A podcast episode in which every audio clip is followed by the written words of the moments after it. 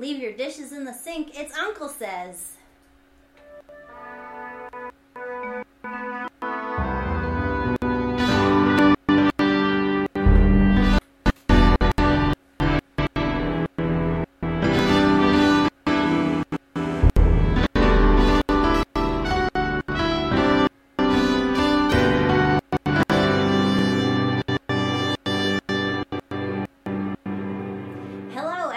To another week of Uncle Sez, our weekly chat of what it's like to make short films and videos from two expats living in the middle of China. We're coming to you live to tape in beautiful Wukwu Studios in Luzhou, Sichuan, China. It's a it's a pretty nice night. Uh, I am Emily, and with me, as always, in the background is Peter. Evergreen. Peter is evergreen. Tonight, our big topic is how do you know when a piece of work you're working on is any good or not? Um, but we have a bunch of segments before then. The first up being How's Your Uncle?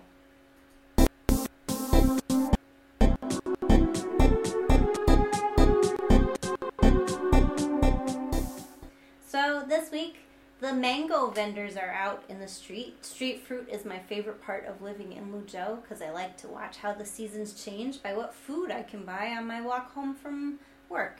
And this week it was some mangoes. They were so delicious.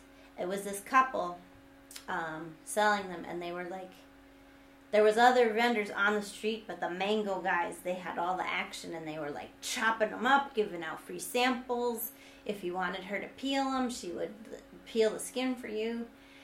Um, so of course I had to buy some because I love mangoes, and I'm even getting better at cutting mangoes. I don't know if you know the the way like you slice the pit out and then you make this grid and pop the skin inside out and shave off the fruit.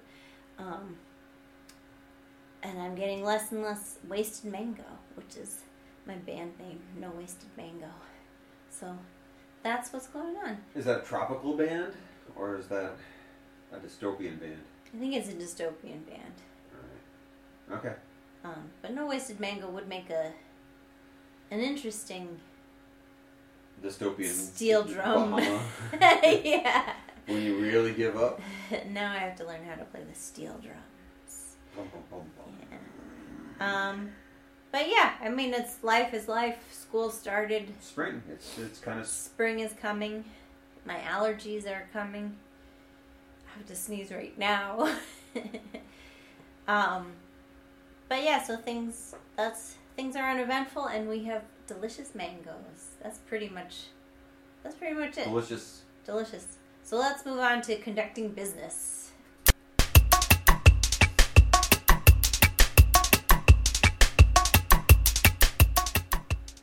Right. The business we're conducting is going to be smaller than usual because we just today made the decision to make the conducting business section smaller. Um, can I can I say why? The, well, I don't know. Because we are planning on taking this as a weekly YouTube no longer oh longer yes, live you show. yes. Um, we are planning on actually putting an audio recording up as a podcast that you can find in different places.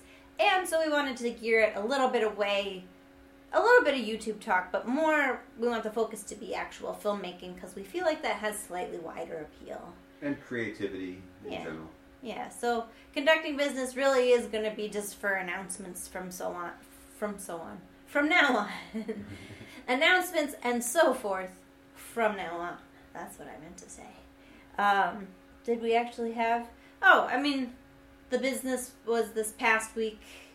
We had limited YouTube access because of the Oh yeah. conference in Beijing, which we talked about last week. And it didn't affect last week's live stream, but it did affect, we weren't able to get on YouTube from Monday through Thursday, I We still made our deadline of Wednesday, so everything went out on Yeah. time. Um, and it was interesting to see that, like, our not being there, answering comments, or checking on the analytics, everything went fine without us. went just fine. Went pretty good. We had a good week because we had a couple of big videos. Yeah. So they just kind of they drove their own boat. they sold themselves. We didn't have to do much work, so it was kind of Nice. The kids have grown up. In a way. Yeah. It was nice to not get any news from America. until Just for a little break. until we're back to watching Colbert tonight, and Yeah. it's the same as usual. So Yeah. thanks. Thanks, America. All right, so that's the business. Oh. Um, let's move on to the big segment of the night homeschool film school.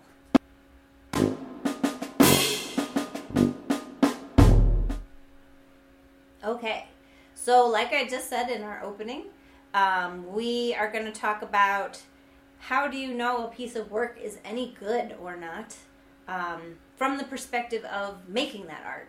I did used to be a critic in New York City for art and music, um, sometimes books, but in general. So criticism from the outside, I know like I have a set of criteria to see, even if I don't personally like something, if an artist is achieving their goal or not, or if it like maybe it doesn't interest me, but I can see if it's interesting. But I wanted to talk about the opposite of that from the artist's perspective of how do you know what you're doing is any good? Um Well, the people will tell you. yeah but people can't be trusted. Um and I, we had kind of talked about this peter and i earlier in the week in the context of what would you call him Xiu Xiu what kind of genre would you call that Music. We're in the world of music. Um, some sort of noise rock, or at least that's what they are turning into. At least with their new al- al- album, mm-hmm Xiu Xiu X I U X I U. Yeah. Which are they Chinese? I don't think so. okay. I think that might be a fashion brand or something too. Sounds like it. Um, but anyway, so it's it's um, very I would say abstract. It's not a traditional verse chorus guitar drums kind it's of not affair. Ariana Grande. It's not Ariana Grande. It's not pop. It's not rock. It's something Art rock, maybe. Yeah. call it back in the day. art rock noise. Um, and uh, and I guess in that it's kind of modern Captain Beefheart, but Captain Beefheart had, had like of course. recognizable structure. Yeah, Fair yeah.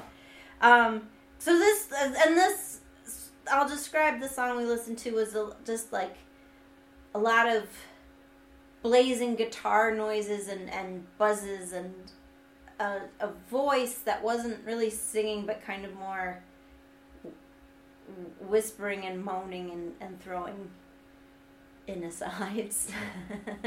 um, just so you get the context of, for me, from my perspective, I was trying to imagine like how would you know when that song was done? Like you listen to the playback and you're like, it's, it needs more buzzing. Um, and Peter, you had some insight on that Um, from a painting perspective. You said, that well in particular i'm always looking for some kind of structure some kind of even if it is abstract you're looking for composition that can hold itself up like you can't just throw stuff on a page and say a child could do it like right, there right. there is a way to critique such works that yeah. there you Like if you look at a Rothko, it's just color blocks, but um, yeah, you can't you you can't do that. he he had an he had something in mind with those color blocks. He wasn't just like it's time to draw squares. It, it represents like the depth of his alienation or something. uh, speaking of which it is Not X- explaining very well. XIU, XIU, and the video we're talking about is scissors with many S's in the middle. Scissors. Okay, yeah. So if you want to go look up, Follow at home. We're not risking our our uh, um, YouTube channel on it, playing it. we don't want to copyright infringe. Thank you. Um, but yeah, so you were saying that even with an abstract piece of work, generally you have a structure, and in at least your mind that you're working towards. Yeah, yeah hopefully. Um, and you can usually tell. I, I think, and it, it, it gets just gets harder with noise. But uh, if you are somebody who listens to a lot of noise, you can tell when there's structure in noise. There's textures that have been chosen for a reason, and not just you know, you threw your amp down the stairs Right, or you threw your amp down the stairs for a reason. for because yeah. Yeah. which to me is fascinating from like that's not at all how I work especially with writing I'm I'm not abstract I'm generally the way I'm trying to push myself is to be less straightforward.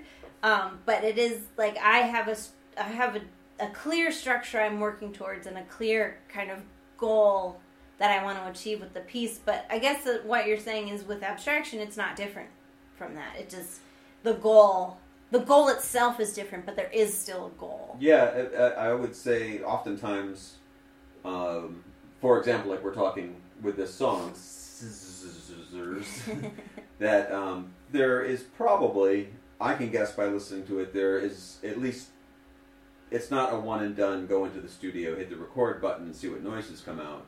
There's passes that because that over- sounds like an exercise actually if you were to do that Yeah. that might give you value in an exercise but that's not necessarily a piece of Right. Or it might be the start. You might go in and run a pass with some noises that you've thought about and then go and take that and do another pass at Yeah, it. The yeah. same way that you would with a script. You you go back two, three, four times until you've either added or subtracted in a sculpture sense what what what what you find is the form that's interesting. Right. Because that's, as a counterpoint, I was thinking of Steely Dan, who are famously perfectionists in every aspect of their work, and like, but also very conventionally structured. I mean, it was it's jazz jazz conventions, which are, you know, not not quite so accessible to everybody, but it still is like there's a verse, chorus, solo. It's all in the same key, even if that key is weird, and It's A lot of what- filter. you can you can evaluate the success of the technique. Um, like everyone, everyone is the best player of their instrument or the best singer. Famously, they had Michael McDonald sing the song, sing the word "peg" forty times before they got just the right whatever they were looking for. And I have to imagine, I don't know, but that they they started with a fairly complete picture in mind and then got the musicians they needed to kind of enact that vision whereas this the specific scissors song. Mm-hmm. I had a, I, I don't know if that if you start with that as a complete vision. I mean maybe you do. Maybe that is what you hear in your head and you're like i need to bring this to life. But to me that i i There's a certain amount too that you can go in with an idea and come out with something completely different. yeah. I mean, I right now loving the idea of thinking that if if there was time travel, that maybe Steely Dan was thinking of asking Michael McDonald to sing Peg in uh, the voice of Hank Hill. That would be a completely different song, and maybe why it would take them 40 takes to get there. But yeah. What they need is a quantum Michael McDonald. He can just sing all the pegs, and they can choose throughout all the dimensions. But I mean that that that they're, from what I gather, they are working towards. This is the perfect, and this is all off. You need to get closer to this, which is of course not the way everyone even works. Some people are like it. What I envision is over here. Oh, that's interesting. What if we go in this direction? And I realize we're talking across disciplines in a maybe confusing way, but I think I think the creative process for for all is related. I think they're similar. Yeah, even when you're talking with, with actual craft, like you're building a birdhouse, maybe you started out thinking it was going to be Floyd Frank, Frank Lloyd Wright, and it turns out to be a mud hut. Like Yeah. you start with something and you go in the direction that your voice is telling you to go to, or Yeah. your skills. And if you started for a birdhouse and ended with a bud hut, is that because you're not very good, or is that because you let the muse take you? Right? Yeah. Did, did Iggy Pop start out trying to be King Crimson, Right. and just ended up the Stooges? Probably not, but And uh, yeah, down that road, there's famously many celebrated punk and grunge bands that can't play their instruments, and what what is good about them is the raw attitude and it's not the notes that they hit. Right, and you can see the same thing, especially since the indie world. Well, I guess in the '70s too, and um, of, of film, where the grain of, a- of a film, or even Yeah. say something like you know Clerks or something like that. I I would imagine, given the money, a young Kevin Smith wouldn't ha- be looking at like, you know, well, I'm going to do it in black and white. But now he looks back on it, and the grain is kind of what makes the film. Right, right, and the the idea of like these analog flaws are what adhere you to the what what comes out of it. So it's some of some of it can be planned and some of it's by accident, but Yeah. you still have to arrive at a form that you're pleased with. Right. Because most of us aren't Steely Dan. Most of us aren't going to get the chance to get that perfect shot. There's something. Oh, I was reading an article about Muppet Babies earlier today. Um, whatever happened to Skeeter apparently is a big Oh. issue. Um, and the creator of Muppet Babies, who is not one of the main puppeteers, um, was saying like the movie clips that they cut into the cartoon was because they didn't have enough animation budget to animate a full episode, so they had to cut in movies that they had the rights to, um, and that that's something that's just like capitalist concession, and no one would say Muppet Babies is a piece of high art, but or that it was a pre-meme. yeah, but it is something that people who love the show cite as what made it genius, and that, you know, oftentimes there's compromises we have to make because of time or money or availability or talent or whatever it is, and that those compromises are are what make it good. Um, we don't all have we don't all have a studio willing to hire six different bands every day to come in and play the same guitar solo. Again, I'm talking Peg. Just the one song. Talking pig. um so I and and I to get back to how do you as the artist know that it's good? Um is that you just have to trust yourself. And uh, uh, you would have, uh, hopefully, um, less and less so these days, but you would have a producer, an engineer that would help you if you're, you know, a musician. You have an editor if you're a writer. That's that's a big thing actually. Having you have to trust yourself and and open yourself up and put this all true this true feeling on the page or on the canvas or, or whatever. But then it's even better if you have someone who can be like, okay, this is true, but it's not working. right. So Um, when we when we so, put out editors, Yeah, that's when- the answer. all more editors in the world. when we put out a video every week, we're looking at this as many times as we can. We pour over the planning to make it, and we we boil it up and we cook it down and we boil it back up again, and to the point that we're just like, I think this is as good as it gets. And us, like every other person on YouTube that doesn't have an editor, is Mhm. throwing it throwing it out there and like hoping it works on some level. Yeah. And a lot of times you just completely miss the point. Like somebody watches it and they're like, I have no idea what you're trying to do. Yeah, Like, yeah. uh, and it makes sense to you because you made it, but right. like you, and you're filling in gaps maybe in your head that didn't make it into the work. right? I mean, you could even speak as a, a editor or as a, a writer in the newsroom Mhm. of uh, is there any like story that you you've written and you're like, oh, well, right, so that made sense, and you hand it into your editor and you're like, what even building are you? What Right, museum did you even go to? Did you, Yeah. you yeah. forgot to write the name of the museum or you know something silly Yeah. that you did give the context to. Con- Yeah. Finding your own context Yeah. it, that you can give to somebody else is really hard to do. Yeah. So that is I think that's kind of how you can have the confidence even if you're not even if you tend to be insecure. Um, not anyone specific. Um, is to know that you're in the hands of a good editor or a trusted feedback friend or whatever.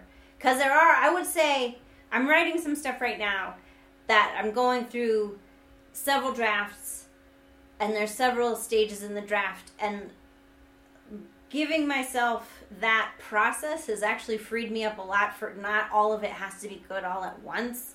There's the the outline stage, and then there's the fleshed out outline stage, and then there's the rough draft stage, and then there's the first real draft stage, and so on. So each one of these, the object is just to get the words on the paper. But I can tell you there are bits already, even even in the first outline, where I'm like, that's something that and i feel like it makes me smile it makes me laugh or there, there's just something like i can feel the satisfaction. And i guess maybe maybe i am a steely dan that even even if i can't put i mean the whole, the whole act of writing is putting the ideas in my head into words on the paper.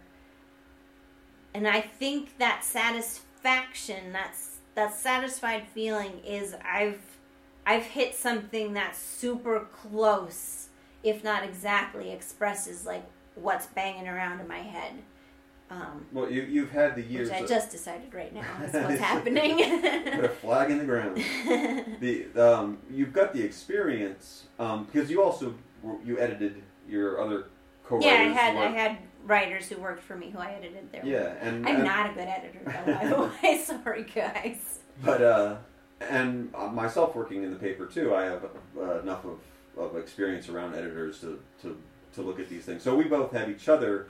Yeah. And you are a music critic, so you can listen to the music and say like, "Well, I don't understand what's happening here." Yeah. Um, and for all around, and a lot of people don't have that. It, to get back to the YouTube world, that Mm. You, it might just be one person sitting there by themselves making a thing and like not even maybe even hoping, just thinking like this is it, and right. then they put it out and you're like, God, this is I don't know what this is. I don't know what I'm looking at or listening to. Well, that the scariest of all thoughts to me is that I will do my best and that it won't be good Of course. Like that's that's, that's horrifying. the artist's worst nightmare. If what I think is great is not great at all. Um, and sometimes even like if it's just good enough, is it fine? Would would, yeah. would somebody look at it and be like, completely unremarkable. I don't hate it. Might even be worse than than I can't stand this mess that you've made. And I think you know, like I was just saying about having multiple drafts while you're working, it's unreasonable to expect it's all going to be great. You have to take chances. You have to you have to maybe work through some stuff that's boring. Um,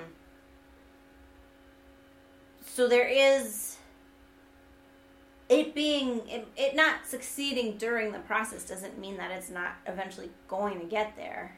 Yeah, well, there's a lot of failure that has to. I mean, because you're learning. If you're doing anything. But the fear is that you put it out. yeah. it's still not there. Right.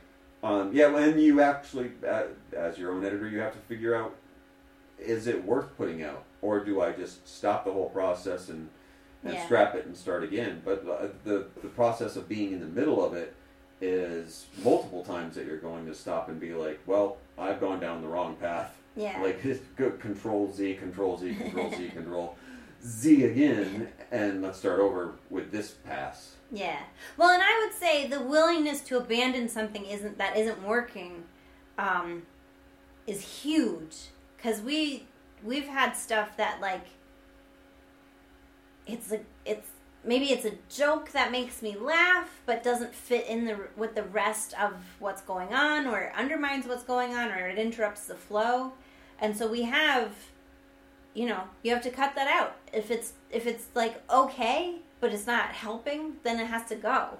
And it's hard. And i do you know we save we save those bits. And i when in writing i when i cut stuff out i do like i have a folder where i have cast offs that like maybe will find life somewhere else because it's sad it, it's, it's an idea that you had that just doesn't go there um, And But taking it out makes it better, so you have to. You have to. sometimes they'll they'll even even be the most sad is that they don't belong anywhere, but it's like a good idea. Like Yeah. and it's just That's got what that's what Twitter is for. yeah exactly. You- you've got one riff, you've got one sentence, you've what got one guitar line that you're just like that is so cool. Uh, We were just saying, uh, I can only imagine. It, it's amazing that Jethro Tull's Aqualung became a song yeah. because beyond do do do do do do, there it's a different song in there. Yeah. Like Yeah, that's not a riff that leads to anything but itself. right, right back into itself. Put put that on Twitter, Ian. Yeah. yeah. But don't. He didn't he didn't. He knew didn't, and he knew it went in the song. Yeah, y y sometimes you can force it into something, and and it, of course it'll work like that. Other times it becomes the B side on the back of a B side that you know Right. only the hot, most hardcore fan has ever heard. Yeah. It becomes a sketch in the back of the book that Yeah. you is endearing but foolish. But I think that's the key for appreciating other people's art is when they do make choices that you wouldn't have made. That's why they made that art and you didn't make that art. That's totally exciting. That's Um, where you get the inspiration. And then so so for yourself, I I guess you just have to like trust yourself. What? is that the conclusion? How do you know your work is good? Trust yourself. Except when you shouldn't. Except when Yeah. it's bad. You know when you're being dumb. But you can you can feel. You can feel when it's good. You can feel when it's going good and then have have an editor look at it. I would say Peter is very helpful. He's given me some suggestions that I wouldn't have thought of but when I follow them usually they're right. And of course I can say like no, you didn't get it. Um, Well, one of the but if he doesn't get it, there is something that's wrong. Yeah, the, one of the, by having somebody, even if it's not an editor, So even if like you bring an issue up and we, I choose to go a different direction than your suggestion, right? just the feedback of like this this here isn't working. Not being an actual trained editor, I basically my feedback tends to be like, did I get lost, confused, or bored? Right. Uh, That's a pretty good cue that there's something's not getting through. yeah. Yeah. However, you correct whatever that problem is, is it is it a whole different can of worms. But Mhm. you can tell if you've if you've lost track for how, whatever reason, then that's when you know there's a problem. Editors are trained to do that. They're like that part's boring. Right. that's why they always tend to be such the enemy jerks. Right. Well, But they're so needed. yeah. And we I. I, I think that's a fabri- Hollywood fabrication. Oh yeah, I mean it's the J. Jonah writers Jameson. writers love their editors if they have a good one. Right. You can because you could have a bad editor. You- Oh or, yeah. Or one that just doesn't work for you. Or but uh, even a good one is the one that's that's going to be harsh to your work. Yeah. Yeah. Um. Yeah, they're not all J. Jonah Jameson. But anyway, I like to imagine using that process to make something that sounds like.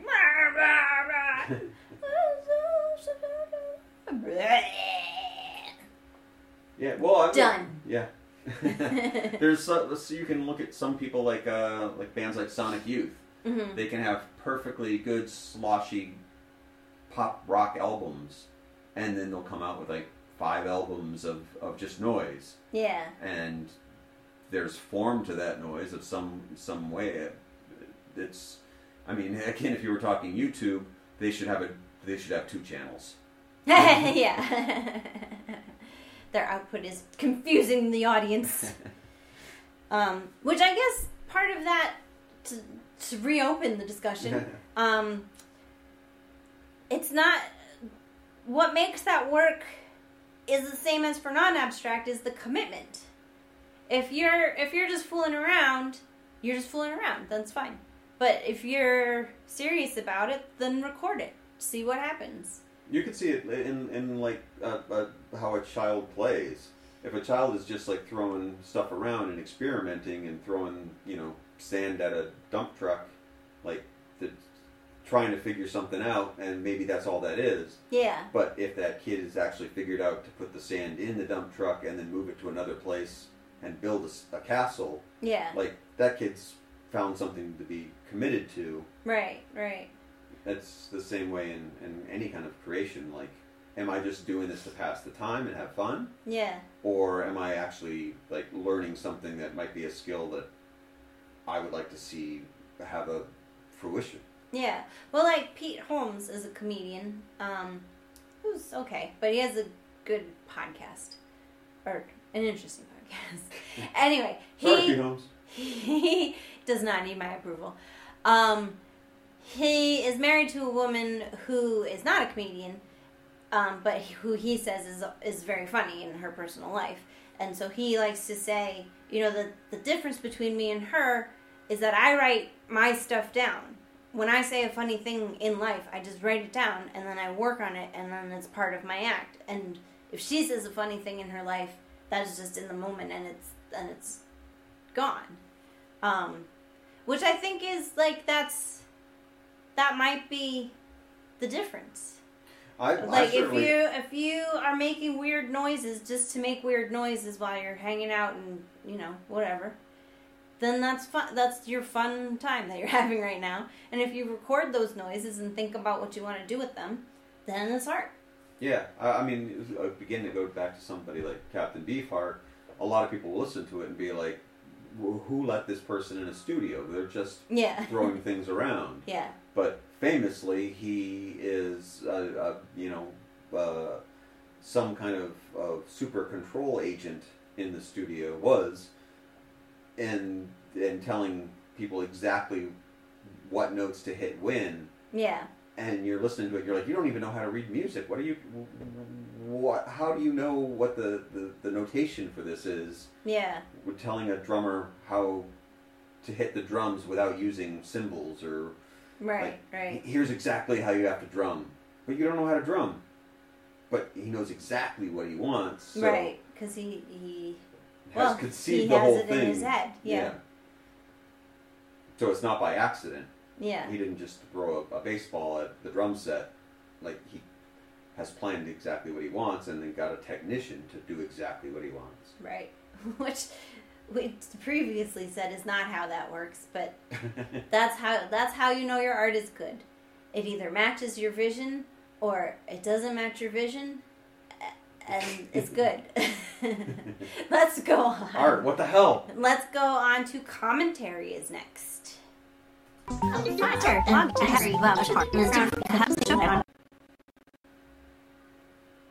Okay, so we put out two videos this week. Um, don't change your pants and don't change your pants. Isn't that it? Uh, Or is that don't next change your clothes. Yeah, don't change your clothes. It's Oh. It's all week that's been reminding me of the Ben Folds song. Don't change your plans for me. Um, but it's don't change your clothes and um, peanut butter taste test. So let's talk about don't change your clothes. First, that's our brand new one, our, our giraffe vlog of the week. And I would say we're kind of getting into a groove workflow wise of how these work. I kind of like I, I think I talked about this last week too. I take notes throughout the week of little ideas I have about story, segments, whatever. And then Thursday afternoon, Thursday night, we sit down and film it. And then Peter does his thing.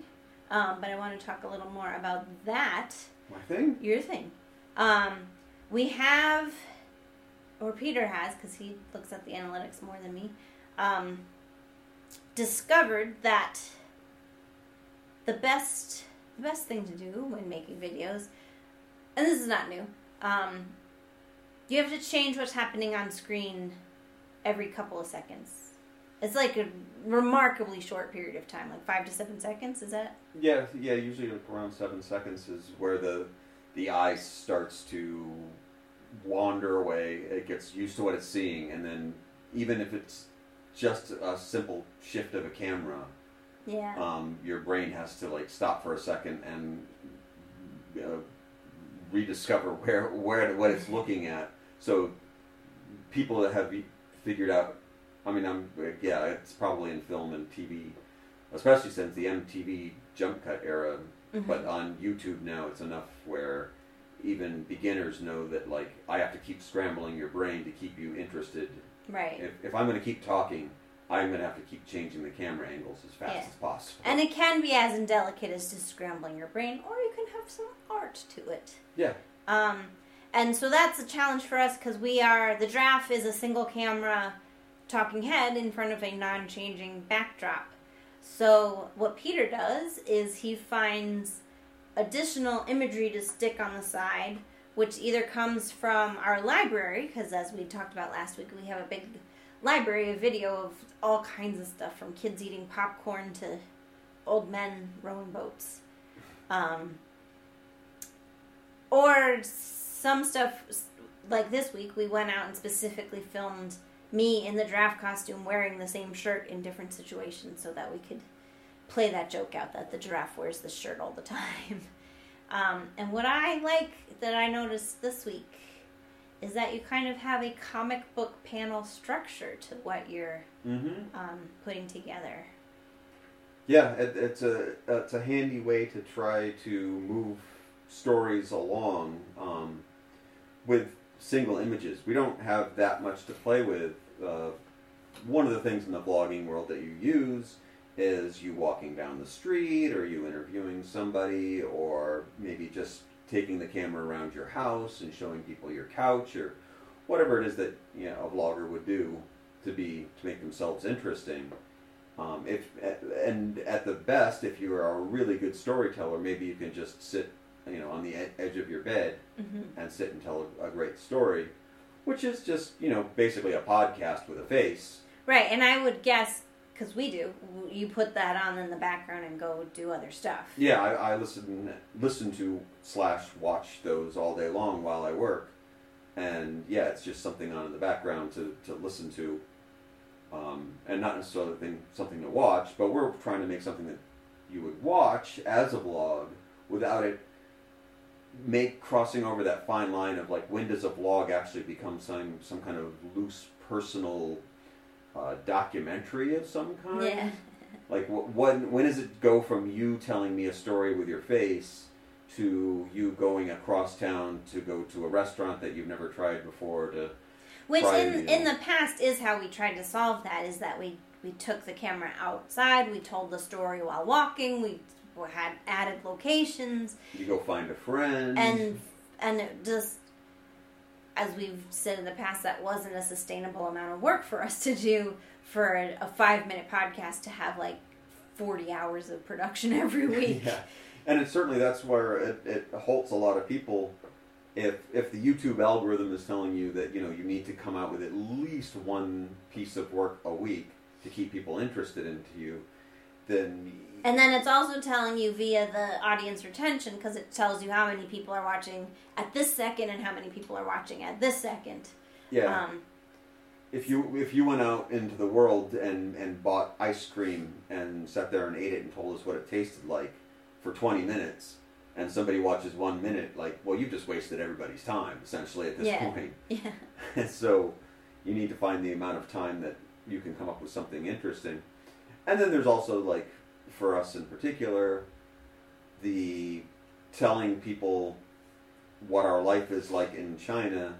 I mean, there's enough people that are telling us, and we've already done it too, of how do you take a taxi or how do you go to a hotel or something like that. Like, there's plenty of people doing that, and it doesn't interest us, so let somebody else do that, and we'll try to find out another way to tell stories in a vlog style. I think what's what's interesting and I would say remarkable about the way that you approach this is it's not just like because plenty of people and the the evening news does this is they have a square up here where action happens.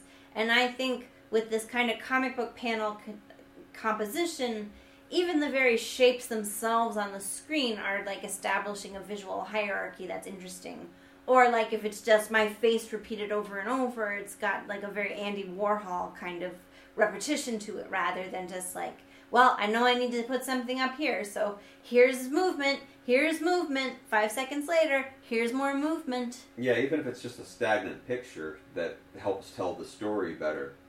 Um, Oh, and and sometimes like the few times that we've used, used animation, Mm-hmm. it's just like a character's face that eyes might move around, but you try to give it some kind of, you know, uh, the it's interacting with your story or something like that, Yeah. just to add a little bit of context. But that that even do. the the composition of the shot can interact in a way that makes it more visually interesting than if you had like 17 different images of like pandas or something. Or a, a, if it was a bunch of jump cuts of you doing a voiceover, Right, right. then you could you could do it that way too. Um, but But this is a way to kind of make a lot with very little, I would say. and also um, from the practical sense is that so if you sit down and tell a story or a series of stories over five to ten minutes, Mm-hmm. then we have to look at what you've said since it's not necessarily fully scripted. We have to look at that and say, um, come up with different ways to illustrate it. Mm-hmm. And like you said, some of it is stuff we might already have in our library. Some of it's something that we can just grab a camera and and illustrate Yeah. it in a different way. So, or yes, some of it's something I can draw. Some of it's something I can do with the soundtrack, and all to give uh, a, a bigger, you know, 3D scope of a talking head story. Yeah, so I, I would say that these giraffe bits are getting very, very dense. Mm-hmm. Um, for what they are, it was just a nervous girl saying what happened to her that week. yeah, it's just which like, I'm pretty proud of. Right. It, it, it's essentially like one segment is a haul video. Here's what I bought this week and got in the mail, and people love those. They love Yeah. un- unpacking uh, videos and So let's make fun of them. Um, yeah, make fun of them, but also have fun with it too because we are happy with the thing we bought. And yeah, yeah. No, some- these are real things that we bought, and Yeah. are. we're just we're not necessarily. It's not some kind of satire. Uh, Oh on, heavens no! but it is sort of like silly that people sit around looking at what other people bought. But if they were your friend, and your friend, you were sitting at a friend's house and a package came, of course you'd all sit around the package and go like, "What'd you get?" Yeah, yeah. So, So trying to find different ways to make that more interesting, uh, as as we say in the news business, pushing the story forward. but yeah, so that's there's there's more to come even on that. But I'm I'm pretty proud of how the giraffe pieces are developing from something that was a one-off joke into like this is our primary output until um, something else is ready. um, but let's talk about the other video this week, which was China needs peanut butter. Right, yes. So this was a video we made last year, and the conception of this was, again, for real. Like, I love peanut butter, and I was buying a lot of peanut butter on Taobao. And as I say in the video, the supermarkets have peanut butter here, but sometimes they're good and sometimes they're not so good. And the one that we live by right now currently does not stock a peanut butter that I like, so we buy peanut butter on Taobao. And they have like a, a nut, like a, a sesame kind of like nut. Yeah, they have like a sesame paste but butter it- that's not actually like peanut butter. And then sometimes a bigger store might get in like a knockoff Skippy or something like that. But yeah, that's, yeah. You know, maybe and they like, sometimes for a while someone had real Skippy.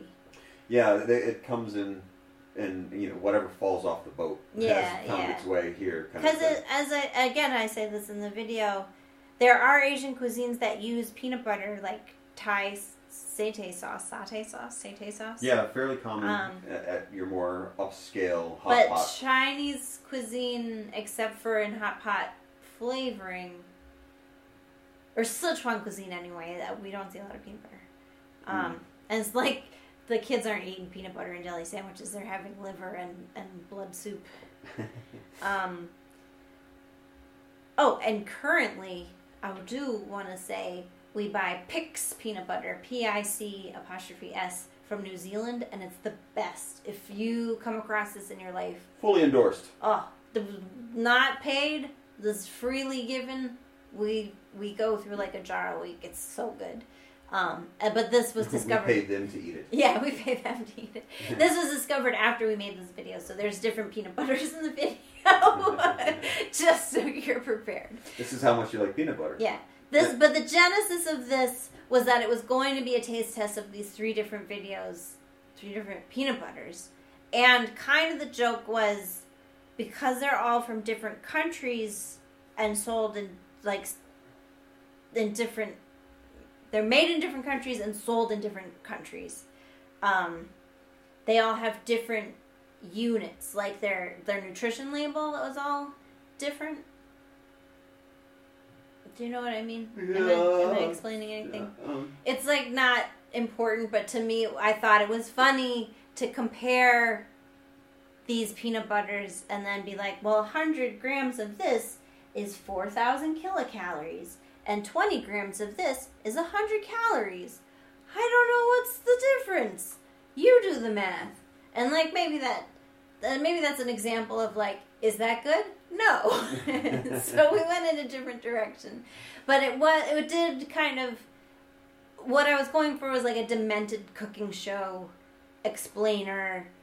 If you've ever seen the the spoof science show Look Around You, um, that was kind of what I was going for, and I think we achieved. it's got some of the flavor. Yeah. Hey. And then we were plagued by issues in that I wanted to put it all on celery because, um, as Peter pointed out, the color contrast between the brown and the green was nice, and then the crunch would be nice on audio. And it's also my favorite. It's delicious. Um, but our supermarket did not stock fat. I don't know if it's American celery, Western celery, because Mm. chi- there is something called Chinese celery, which is delicious in a in a stir fry dish or whatever. we, sh- Um, we show all of this in the video. Go watch the video. oh yeah, but Chinese celery is kind of smaller and weedier and more bitter. Um, but the uh, the store just did not have American celery, um, so we expanded the concept to include my obsession with street fruit, which like kind of doesn't go. I'll admit it. Um, Well, it, we, we it, it this is where it starts to wander down a path of like how far out can you actually tell a story? It, it turned into and you talk about a bit about bread too, and you talk about buying groceries, fruits and vegetables in, Yeah, in mainstream in in farmers markets and on the streets. So the story expanded from like, hey, let's try some peanut butter. Yeah, and this was still in the period where we were like trying to make the longest videos we could because that was What YouTube what you YouTube to wants. do. so it was. I will. I will fully admit it's a concept that maybe doesn't hang together totally, and is shoehorned into each other, but is also I think the way we put it together really really funny and weird. yeah, It's it, it's it starts. it has its This own. kicks off like a period of a weird couple of videos. I think. It, it's an it's an aesthetic of Yeah. sorts that is not necessarily educational, but Which, not which, from retrospect, is also maybe reflective of the stresses that we were putting ourselves under, and that we were like pushing ourselves down a path that we weren't quite sure of.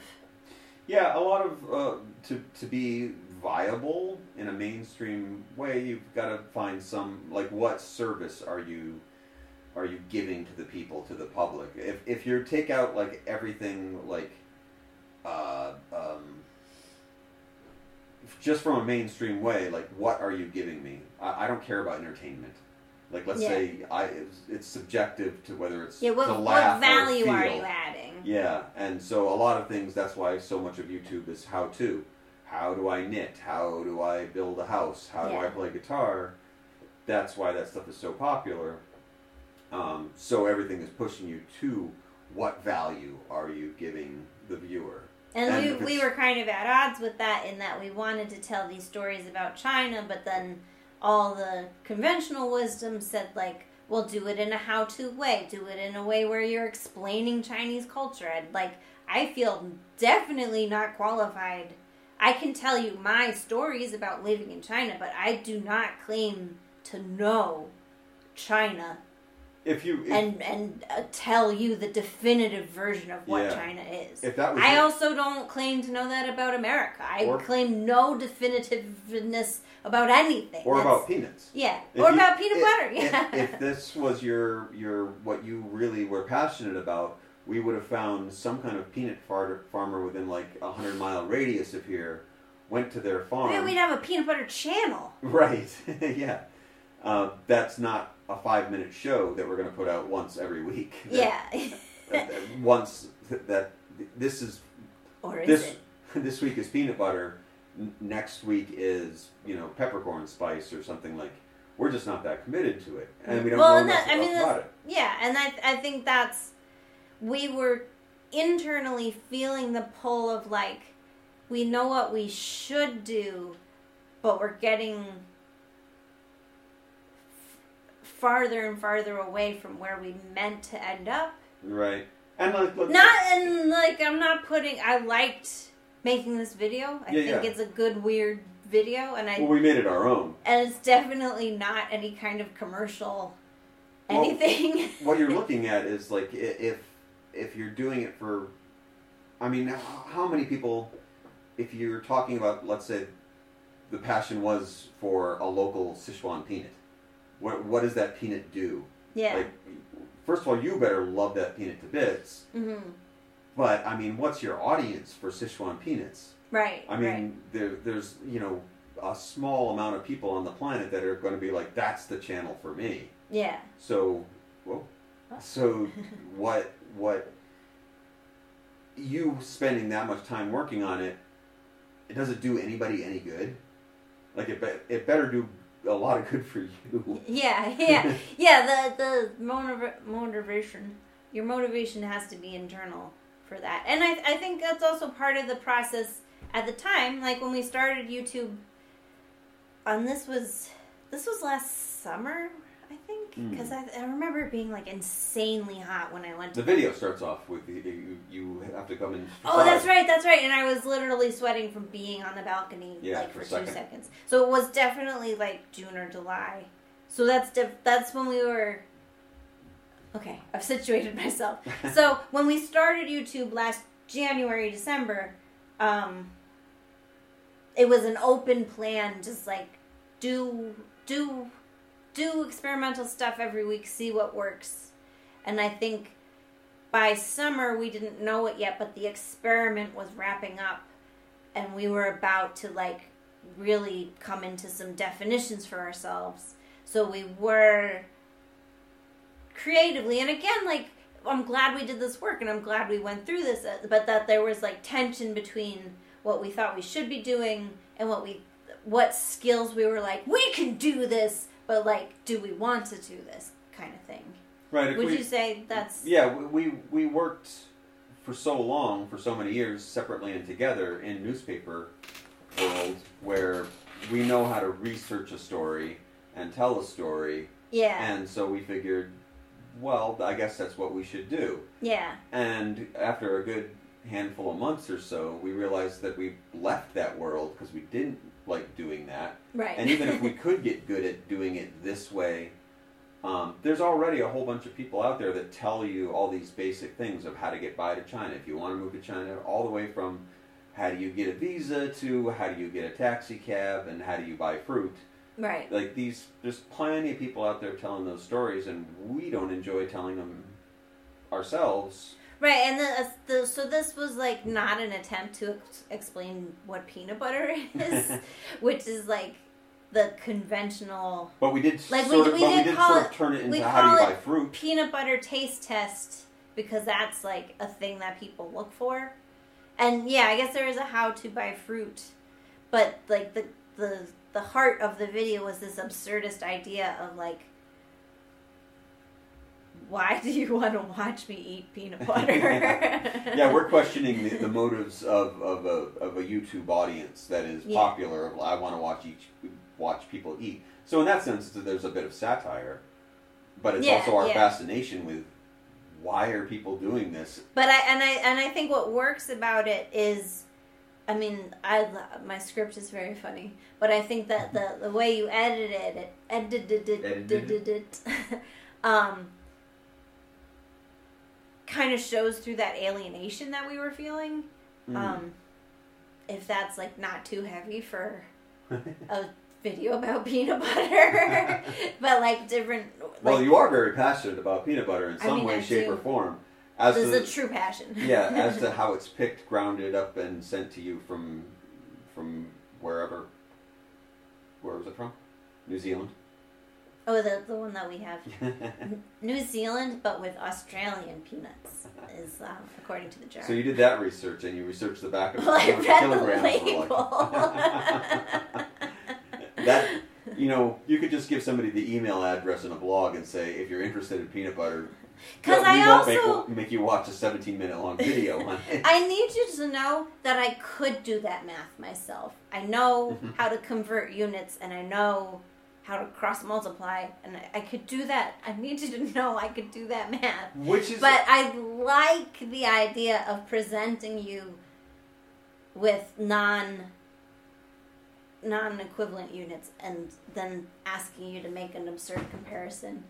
Which is Um, what I think a lot of people have when you're asked to, if you're going to be on YouTube, give us some kind of quality, tell us how to do a certain thing. There, that is a, a creator's motivation of like, I know how to do that one thing, and I think I know it, it better. I, I want to show you that I can do the math. Right. There's a danger in that though, because then it becomes ma- ma- maniacal of how I'm going to show you every piece of peanut math you've yeah. ever seen, and if you even tell me that I'm wrong, Yeah. I'm going to launch an entire war on Yeah, Twitter against you. yeah. Which is why the whole premise of the giraffe now is eh, complete inexpertise and a very tenuous grasp on um, confidence. Yeah, at what point do you do you well, not want- not reality. It's, I mean, giraffe is real, um, but giraffe is not confident, and giraffe does not want to explain anything to anybody. Right. What? At what point are you just telling the story of who you are, or what you do, or something that you found funny, looking to entertain more than I'm trying to teach you? You know, yeah, I keep telling you. Uh, these are the things that I'm telling you. Uh, these, these are the things that I know. Yeah, yeah. Which is because that's I spend all day telling kids this is this is this is this is this. Um, Mm-hmm. and you know I'll say I'm I'm an expert in English. I'm not just because I'm a native speaker. I'm also I'm good at I'm good at English grammar. I'm good at conveying how all that works. Um, I'm a good teacher. You should come take my class. but I also like I, that's not the mode of interaction. I'm not. I didn't get put on this earth. Well, you're a teacher at work. to- You don't want to be a teacher for fun at home. But that's what I'm saying. Is yeah, like I I don't enjoy lecturing, and in fact, the parts of my class that I like the best are the interactive classes, uh, interactive parts of class, and and that's, um. I mean, that's what this is a whole different discussion about teaching. that lecturing has fallen out of favor, even if rote memorization is still a big part of Chinese education.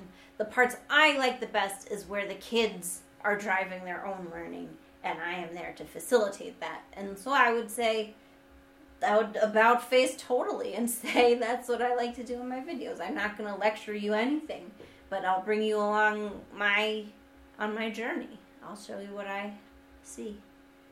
That's the giraffe's way. That's that's the giraffe's way. the way of the giraffe. Ah, Mhm. well, let's bring it home with watch it. Watch it.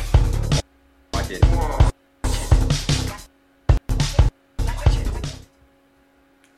Okay, so we didn't uh, see anything that like totally blew us away this week, but we did have two returning sitcoms that we like for different reasons. So we're gonna say watch it to AP Bio, which is a network AB, ABC Sure. a network sitcom with Glenn Howerton, who used to be on It's Always Sunny in Philadelphia. And he's playing a less dirtbag version of Dennis, if you are familiar with that show, but still like pretty. From what show? uh, Always Sunny in Philadelphia. Uh-huh. Um, he's still dirtbag. He's just not like so quite so vile as FX can get away with. Um, but he's he's a he's an AP bio teacher who doesn't want to be an AP bio teacher. But the real thing that we enjoy about that show is the cast of kids in his class who totally are trying to trick him into teaching them how to learn stuff. Um, To almost no avail. yeah, so he's he's pretty dug in his heels that he's not going to teach anything. Um, but it's it's a total. I don't know how it's a Wes Anderson knockoff because this is not a subject that Wes Anderson would approach. Mm. But there's something so Wes Anderson-y. I, I well, guess it's, it's like that way. The color over- palette is the color palette and overachieving kids. yeah. Um, I think. Yeah. Are what give me that vibe, and I, I enjoy that. And Yeah, I mean, if you're looking for like, if you want a little bit more of that, even if it's a knockoff, it, it's a it's a genre we enjoy. yeah. So we're going to watch even a knockoff of and it. the flip it's- script of, of adults being irresponsible and children being responsible. Mm-hmm. Um, Yeah, you've got uh, what's his name as the the bumbling princi- principal. Oh, Patton Oswalt. Patton Yeah. Oswalt. Uh, So there's multiple mainstream, but the underbelly of mainstream going on. Yeah. They're not like Yeah. A-listers, but Yeah. they're you know And I wouldn't say it's a hilarious show, but it is quite funny. there's moments the the kids have some Yeah. wonderful deliveries of their maybe Yeah. not necessarily the lines themselves. My favorite is the butcher's daughter with the glasses. Yeah. Just is like she's totally bought in, which is something I love in a comedy. Is the character who's totally bought into the insanity and just like rolls with whatever punches and just goes with it. Well, I would Um, say, being that I'm not a fan of, of this Glenn fellow from Sunny, Mhm. Yeah. um, this season, just from a first, from the point of the first episode, um, I'm liking him better because he's a hundred percent into not teaching. Mm. It, it isn't something that he's trying to get away with. It- Yeah, they've just dismissed the Yeah. whole premise of he's like he's with with all exuberance has decided like this is the the the year that he's just not going to do anything Yeah. except for stuff for himself, and he's going to bring the kids along on a wonderful ride of screwing around. Because I the first season I read reviews that were like nitpicking about like no class, no AP class would get away with blah blah blah. like so this they've done something that's changed the balance of reality to like yeah, of course, of course, a teacher would not get away with teaching and not teaching an AP class. Of course, those kids would do something. Which is so, so we're just gonna dispense with the that reality altogether. this brings it even more into a Wes Anderson kind of Yeah, realm, yeah, where like I, I mean you you always want to think that like from like stories of like community or something that like you've got a writer's view of where the story is going to go and then you've got executives that are saying like well but like yeah. tidy that up so it makes sense for normal people Right. Yeah, but this is not a real school. yeah They don't have a superintendent that's going to come and and shut down their funding or whatever a superintendent does. Yeah. Like no one's no one's going to get in trouble in a meaningful way. They're going to get in trouble in a in a wacky reality sitcom way. and that makes makes it a lot more enjoyable just from a first episode Yeah.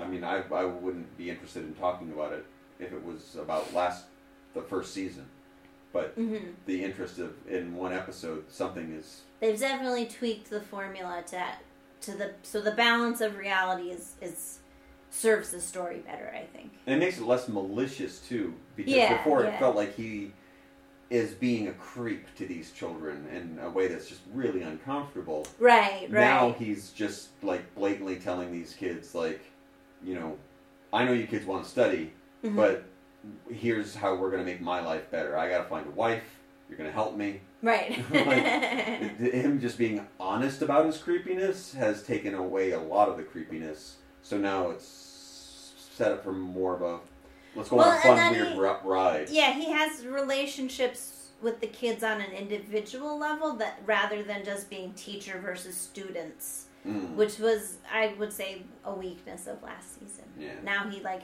relates in a, in a head of the class kind of way. So we'll be interested to Which see where that goes. Second time we've mentioned head of the class, I believe, on this. Uncle Sez.